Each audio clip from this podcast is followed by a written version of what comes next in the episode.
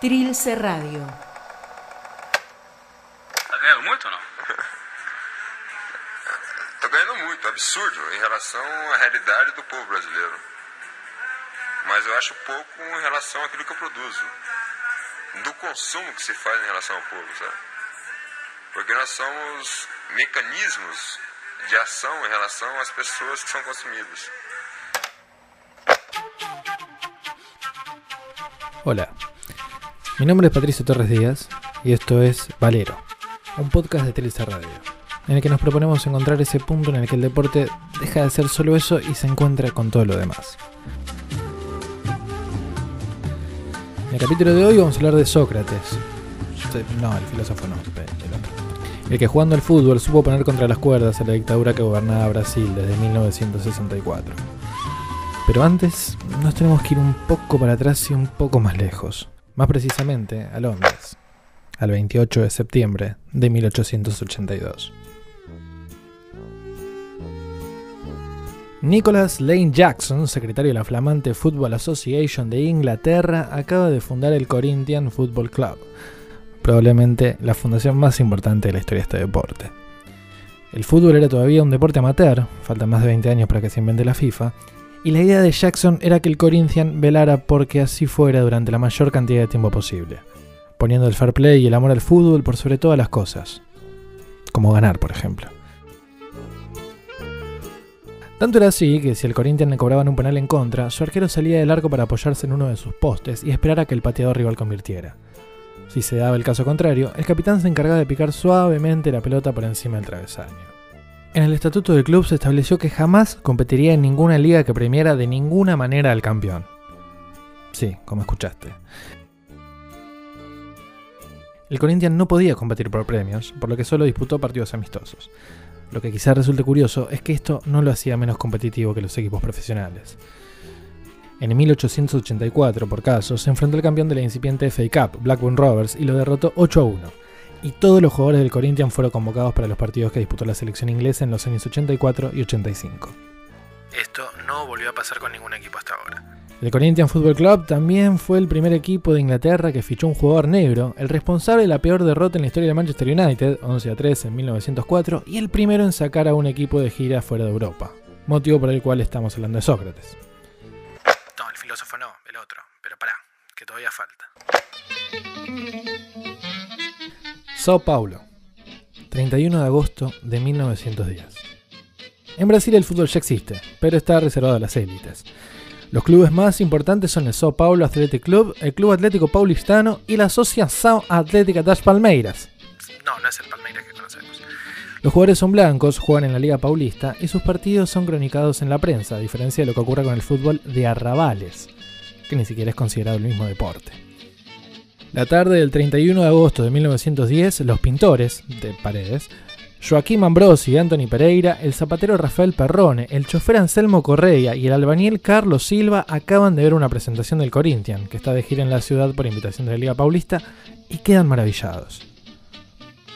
Empiezan a pensar en la posibilidad de fundar un club de fútbol, pero de trabajadores.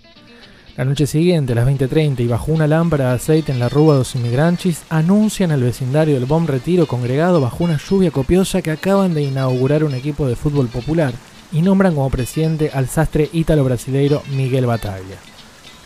O Corinthians vai ser o time povo e o povo quien vai fazer o time, dice.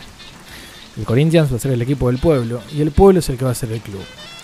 Fue en la peluquería de su hermano, Salvatore Bataglia, que se reunieron días más tarde para acordar el nombre, luego de descartar el de Santos Dumont, pionero de la aviación mundial, o Carlos Gómez, primer compositor local reconocido en Europa.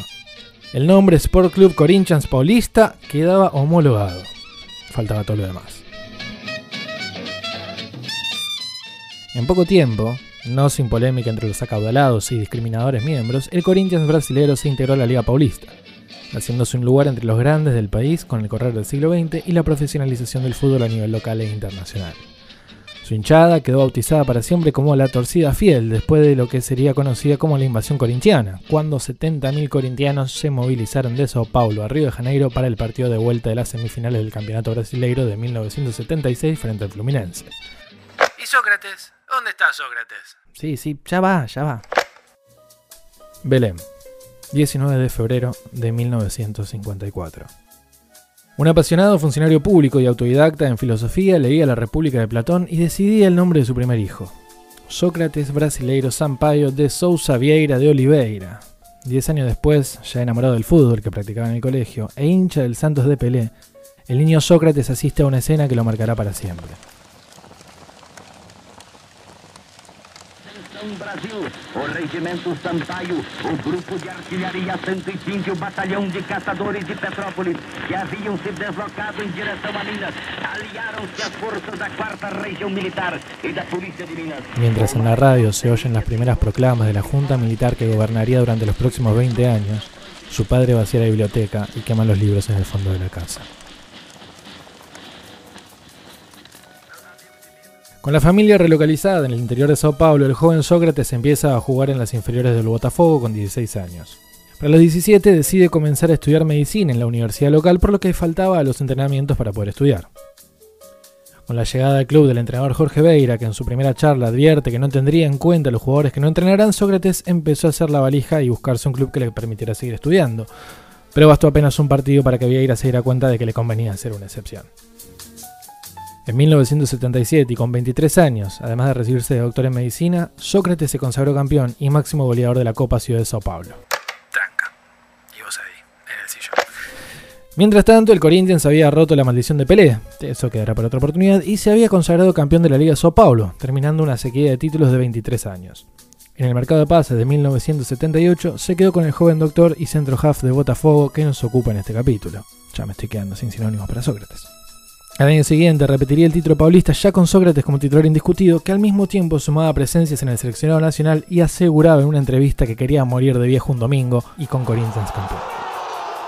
Para 1981, sin embargo, el club cosechaba una de sus peores campañas, terminando en los últimos lugares del campeonato paulista y el Brasileirao, la Liga Nacional. Sao Paulo, los 80.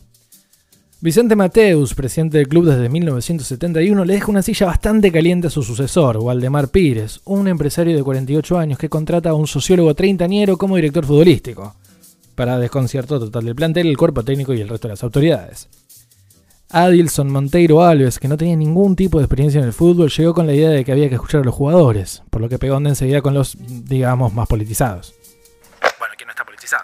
Sócrates, Vladimir y Casagrangi. Alves escuchó a los jugadores y el presidente Mateus confió en su criterio. A partir de entonces, por consenso entre atletas y directivos, todas las decisiones del Sport Club Corinthians se tomarían en asamblea de trabajadores. Esto es claro, incluyendo a los deportistas. Desde contrataciones hasta planteos tácticos. Todas las opiniones valían lo mismo y los premios económicos se dividían en partes iguales.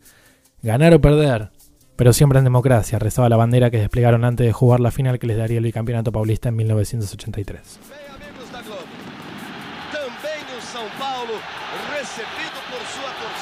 Artistas como Gilberto Gili y dirigentes gremiales como el por entonces secretario de los metalúrgicos del PT, un tal Lula da Silva, empiezan a declarar su apoyo a la política del club. En diarios y revistas de todo Brasil ya se habla de la democracia corintiana. La misma dictadura que hizo que el padre de Sócrates quemara sus libros más de 20 años atrás y asesinó y torturó y violó y desapareció al ritmo del resto de sus pares latinoamericanas, continúa en el poder y anuncia que habilitará las elecciones, aunque no obligatorias, para la gobernación de Sao Paulo, por lo que las camisetas del Corinthians ahora salen a la cancha con la inscripción el 15, vote. A outra manchete de hoje. Passeata e comício pelas diretas em São Paulo. Nossos repórteres falam de lá ao vivo. Más tarde llegará más lejos con la exigencia de elecciones generales y directas para presidente de la nación, directas ya, en rojo sobre fondo blanco de la casaca. Una enmienda se discute en el Congreso, títere, del partido pro-militar Arena, para habilitar la elección y para Sócrates, a esta altura enemigo público del poder, es un punto de inflexión. Si no sale la enmienda, anuncia, se irá del país.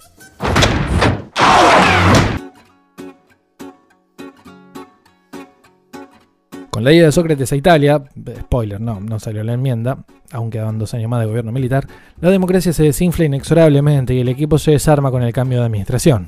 Vale destacar que el proceso autogestivo de la democracia corintiana, además del incuestionable mérito político y cultural, logró sanear la totalidad de las deudas del club y dejar un superávit de 3 millones de dólares. Después de dos temporadas con la Fiorentina, Ah, presentado en conferencia de prensa, preguntado sobre por qué había escogido Italia, contestó que deseaba aprender el idioma para ir a Gramsci. Y de que la democracia volviera a regir la política brasilera, Sócrates regresó para jugar con el Flamengo de Río, el rival histórico del Corinthians, en U Clásico do Povo, dado que ostentan las mayores hinchadas del país. O torcida. Pero Sócrates no estaba en su estado físico ideal y un penal errado en el Mundial 86 frente a la Francia de Michel Platini, considerado uno de los mejores partidos de la historia de los mundiales, lo había marcado definitivamente. Pasó brevemente por el Santos, reincidió en el Botafogo de Ribeirão Preto y se retiró como jugador. Su último partido fue un amistoso entre un Corinthians de todos los tiempos, que contaba con figuras de todas las formaciones célebres del Timao, y el Corinthians Casuals de Inglaterra, heredero del club original que había dado comienzo a esta historia. Sócrates retomó la medicina abriendo una clínica, fue entrenador, intentando sin éxito reinstalar su sistema democrático en el humilde Cabo Friense de la tercera división. Cuando llevó a cabo la votación para eliminar las concentraciones, se encontró con que la mayoría de los jugadores las usaba para comer. Escribió un libro sobre su propia historia y recibió en 2011 una invitación del gobierno cubano para formar y dirigir a su selección de fútbol. Sócrates aceptó con la condición de que su salario fuera el mismo que el de cualquier trabajador cubano. Pero no llegó a asumir.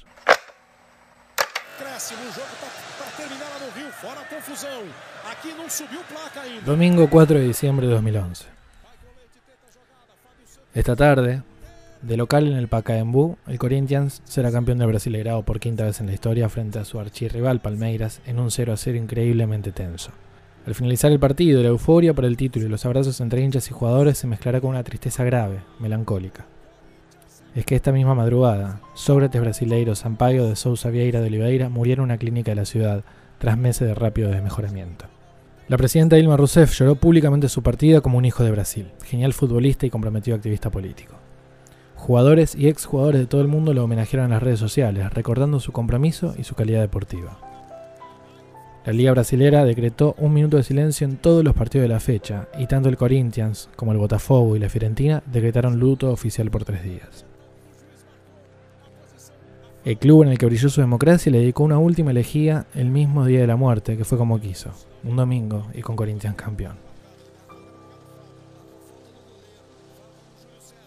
Hoy, que debía ser un día de alegría total por la resolución del Brasileirao, empezó triste para el fútbol brasilero, especialmente para los corintianos.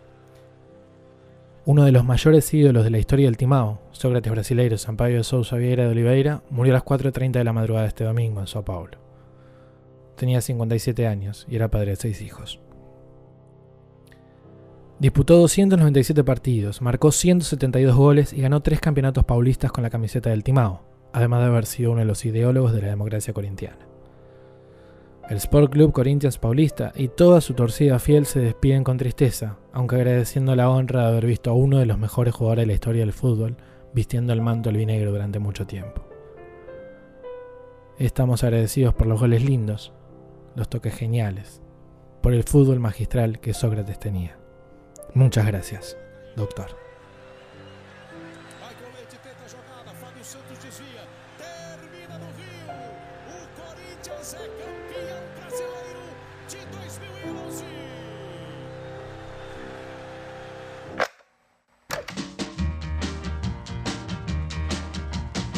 Y hasta acá Sócrates.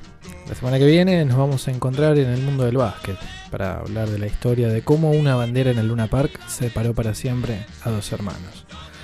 Esto fue Valero, un podcast de Trilce Radio. Trilce Radio.